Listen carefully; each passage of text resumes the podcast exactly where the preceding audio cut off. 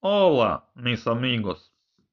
Испанский очень красивый язык, но дайте срок. Доберемся мы и до клингонского. Вы слушаете очередной выпуск Радио 1С Enterprise. Это авторский подкаст, он же радиопередача. Здесь мы разбираем различные аспекты разработки на платформе 1С предприятия. Меня зовут Никита Зайцев. Наш проект поддерживается фирмой 1С – для вендора профессиональное и разностороннее развитие специалистов нашего с вами сообщества входит в число первых приоритетов. Сегодня мы продолжим экскурсию по достопримечательностям занимательного замечательного мира базовых принципов разработки программного обеспечения и программирования в целом. Сегодня мы рассмотрим великолепную четверку, которая в нашей классической литературе кодируется англоязычным акронимом ACID. ACID. Но сперва техническая ремарка. В дополнение к подкасту мы запустили небольшой, отставить хотя, небольшой компактный одноименный телеграм-канал, в котором мы будем публиковать анонсы выпусков, э, возможно, какие-то иллюстративные материалы, которые невозможно или сложно передать голосом, ну и там же можно будет обсуждать выпуски нашей радиопередачи. Так что добро пожаловать в телеграм-канал Радио 1С Enterprise. Итак, приступим к предмету нашего обсуждения. Глава нулевая. Целеполагание. В классической литературе четверка принципов ACID обычно явно относится к системам управления базами данных. Казалось бы, это уровень СУБД, и вот зачем прикладному разработчику знать об этих принципах, принципах, прошу прощения, и уж тем более использовать их в своей деятельности. Все очень просто. Дело в том, что для потребителя наших программных продуктов инфобаза 1С предприятия и является такой единой системой обработки его потребителя прикладных данных. Потребитель не делает разницу между уровнем СУБД, платформы, прикладной конфигурацией. Для него это единый программный продукт. И, соответственно, как вот СУБД обеспечивает для нас принципы ACID на своем уровне, точно так же мы, как разработчик прикладного решения, должны обеспечить принципы ACID для нашего потребителя там, где это действительно необходимо. А что нам это дает? Для чего это нужно? Самое главное, мы тем самым повышаем и существенно повышаем как функциональное, так и технологическое качество наших программных продуктов. То есть мы усиливаем наши конкурентные преимущества. Но и писать умный, качественный, безотказный программный код это гораздо интереснее и приятнее, чем просто писать программный код. Вот уж поверьте мне на слово, коллеги. Глава 1. Принцип атомарности.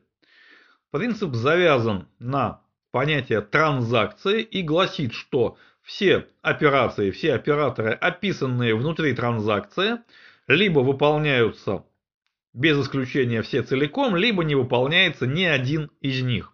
Начать транзакцию, зафиксировать транзакцию, либо же отменить транзакцию. И никак иначе. Что это значит на прикладном уровне? Что это означает для разработчика 1С предприятия? Ну, казалось бы, э, операторы Begin Transaction, Commit Transaction, Rollback Transaction через платформу проброшены на наш прикладной уровень и ничто не мешает просто их использовать в нужном месте. Но есть э, ситуации, когда необходимо все-таки приложить руки и нам с вами. Вот давайте рассмотрим конкретный практический пример. Для примера возьмем довольно крупную систему управления расчетами. Причем такую, у которой реализована функциональность внешнего личного кабинета для пользователей. И в этом личном кабинете пользователь может производить различные операции. Например, у пользователя есть энное количество личных счетов, они же договоры в терминах нашей биллинговой системы, и, например, накопительный счет, где какие-то бонусы формируются. И вот пользователь в какой-то момент может при помощи личного кабинета выполнить распределение этих бонусов по своим э, учетным записям, лицевым счетам, договорам, как хотите. А, при этом конструктор довольно сложный, довольно гибкий, то есть пользователь может поиграться с ползунками и выбрать наиболее выгодную для себя конфигурацию распределения этого бонуса.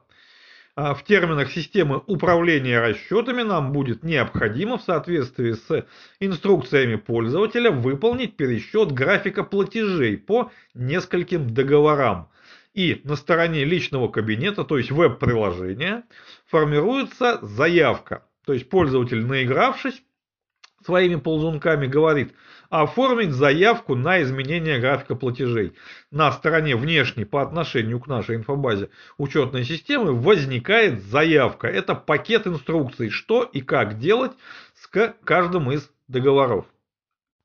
Дальше эта заявка через некую интеграционную механику поступает в нашу инфобазу. И здесь она должна быть принята и обработана. И как результат обработки внешней системе должна быть отослана квитанция, заявка выполнена. И вот здесь мы подходим к требованию, заявка должна обрабатываться в соответствии с принципом атомарности, либо все инструкции, либо никаких. На уровне прикладного кода это означает, что нам нужно выполнить определенные расчеты, внести коррективы в несколько документов и выполнить их повторное проведение. Казалось бы, можно все это завернуть в единую транзакцию, и тем самым принцип атомарности будет соблюден автоматически.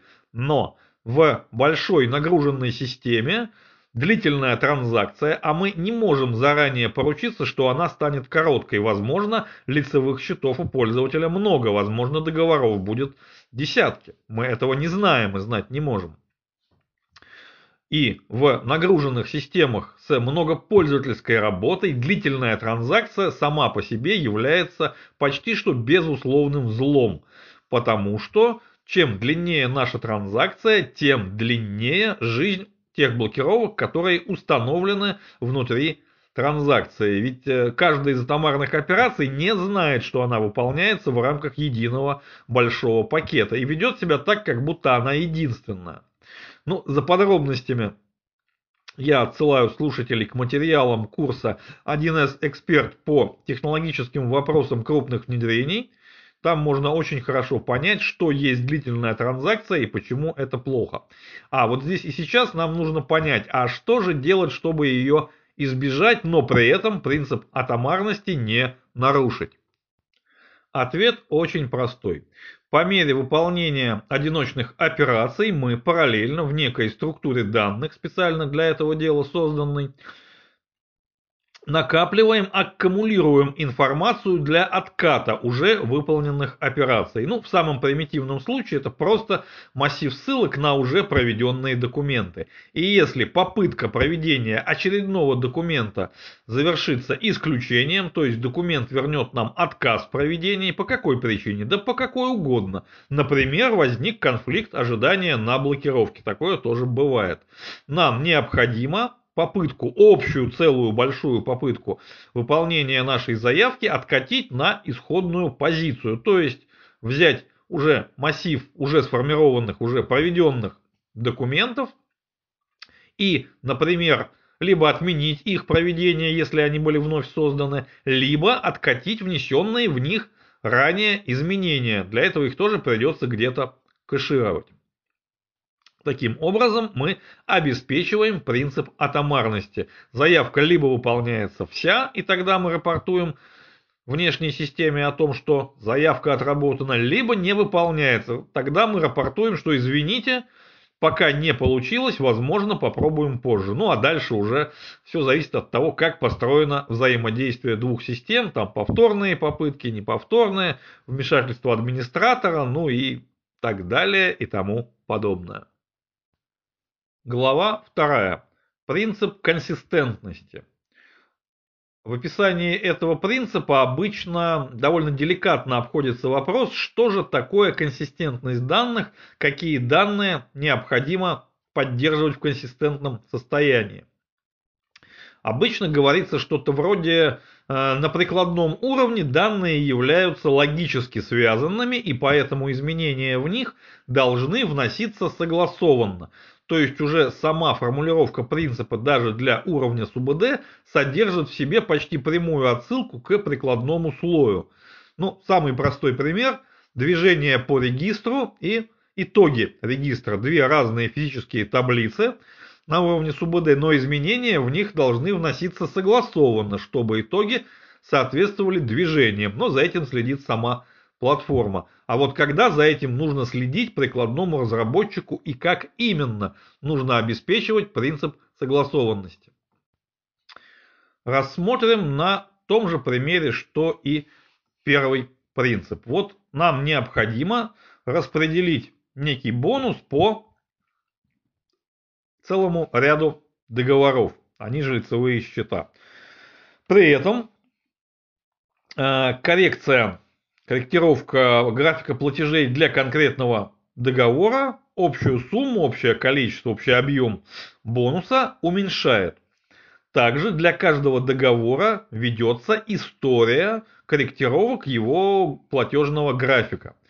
То есть у нас есть э, массив регистров накопления сведений, в котором описывается график платежей. Отдельно есть регистр накопления для бонусов и отдельно есть регистр сведений, в котором ведется история корректировок.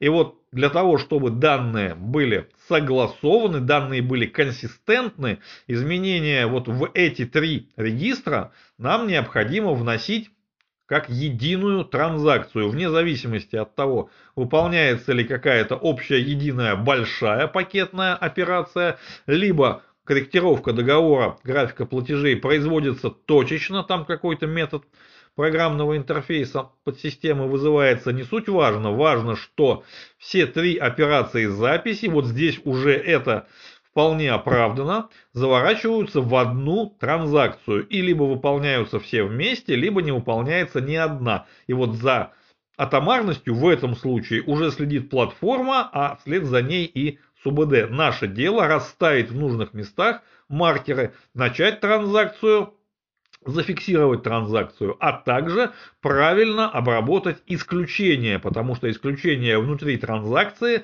это не совсем простой кейс э, работы исключения, и здесь нужно понимать, как же правильно его отработать. Но исключение транзакции, вот вся эта механика, наверное, это тема все же отдельной беседы. Здесь мы только, еще раз повторим, а, в данном случае принцип консистентности от нас – требует расставить в правильных местах маркеры начала, завершения, отмены транзакции.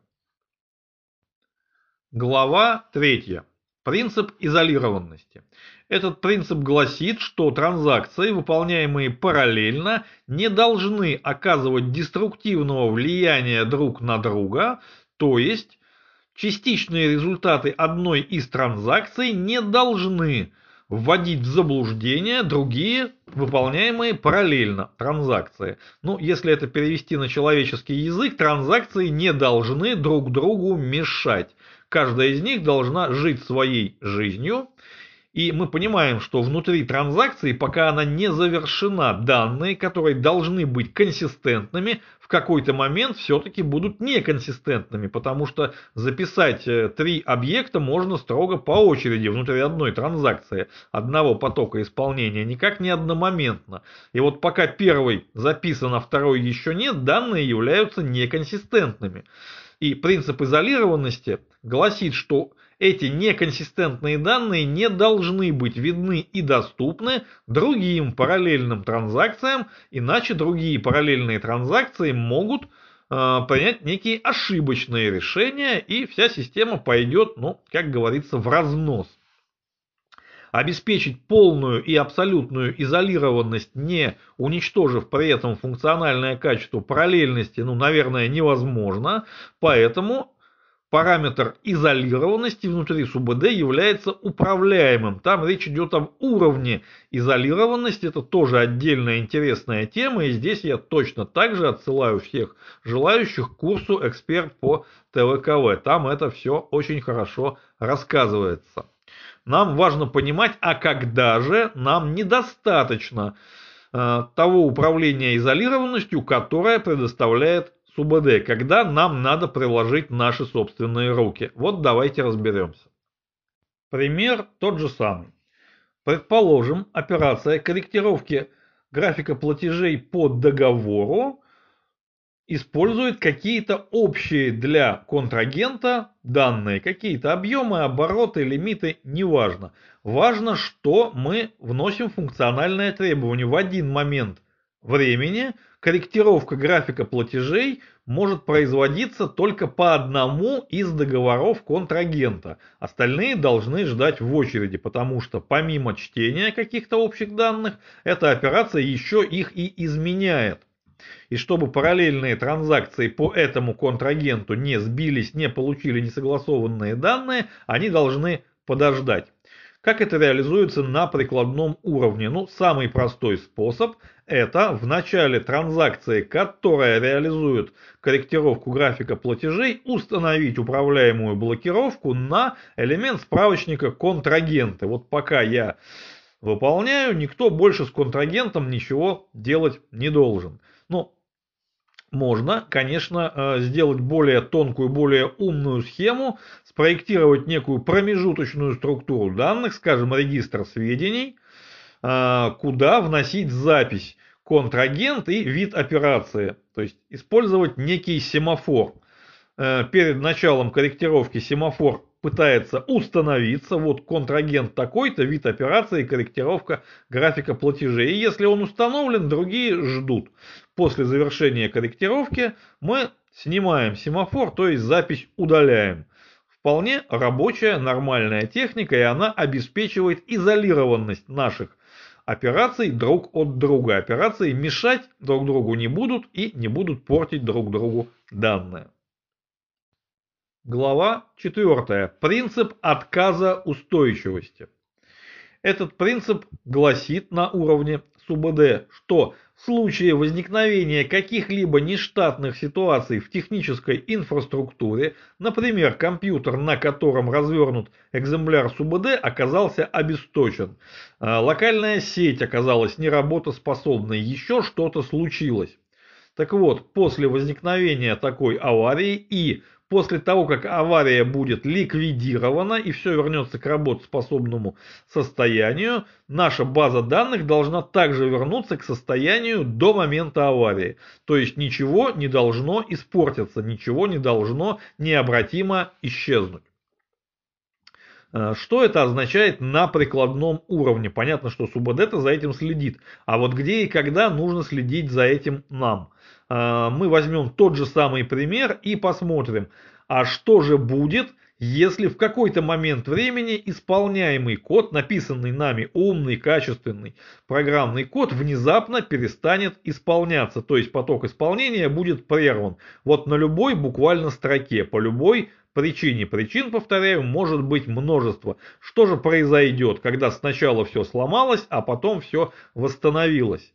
Нам необходимо, чтобы после восстановления те операции, которые не были завершены, оказались бы в состоянии полного отката на исходную позицию. То есть, чтобы в базе не осталось каких-то хвостов, каких-то частично завершенных, частично незавершенных, неконсистентных данных. И за этим должен следить наш программный код. Например, в том программном коде, который у нас отвечал за принцип атомарности, по-видимому, нам нужно будет э, ту информацию, необходимую для отката нашей вот длинной пакетной операции, хранить не просто в оперативной памяти в некоем массиве, а в каком-то более надежном хранилище, которое способно, например, пережить перезапуск рабочего процесса или даже экземпляра базы данных. И чтобы после возврата системы в исходное положение какой-то контрольный регламент прошелся вот по этим хранилищам, нашел незавершенные, неоконченные операции и ликвидировал их незавершенные последствия. Либо это сделал бы администратор, получив уведомление от системы, либо еще каким-то образом важно эту возможность предусмотреть, потому что принцип отказа устойчивости гласит, да, что мы обязаны все вернуть как было, но не лимитирует, когда именно это должно произойти. Так что у нас есть запас времени. Возврат к исходному состоянию до аварии не обязан быть мгновенным, но он должен быть предусмотрен. Глава 5. Заключительная. мы рассмотрели великолепную четверку принципов ACID, атомарность, консистентность, изолированность, отказоустойчивость и убедились, что эти принципы актуальны не только для уровня СУБД, но и для уровня прикладного решения на платформе 1С предприятия. Э, для каждого из таких принципов обязательно найдется свое место в нашем программном коде. Об этих принципах нужно знать, их нужно применять на практике потому что умные и надежные программные системы обладают значительно большей популярностью, нежели программные системы, которые такими качествами не обладают. Ну и не постесняемся повторить еще раз. Писать качественный, умный и безотказный программный код значительно интереснее и приятнее, чем просто писать программный код. А работа должна приносить не просто какой-то технический результат, но и эмоциональное удовлетворение. Иначе это уже не совсем работа. На этом содержательная часть нашего выпуска завершается и крохотная техническая ремарка. Первое. Расписание. Мы выходим регулярно. Наши выпуски появляются по четвергам, ближе к концу рабочего дня, примерно 17.40 по Москве. Можно на это расписание ориентироваться. Публикуются выпуски на шести, если не ошибаюсь, популярных подкаст-площадках, кому какая удобнее. Не стесняемся комментировать, подписываться, пересылать ссылки коллегам и знакомым, обсудить поднятые в нашей радиопередаче вопросы можно в одноименном телеграм-канале. Добро пожаловать, подписывайтесь. Ну и если будут какие-то личные вопросы, комментарии, возражения, пожелания ко мне – Добро пожаловать на электронную почту nikita.wildsobachka.gmail.com И, друзья мои, огромное спасибо за ваше внимание. Glück auf, meine Freunde!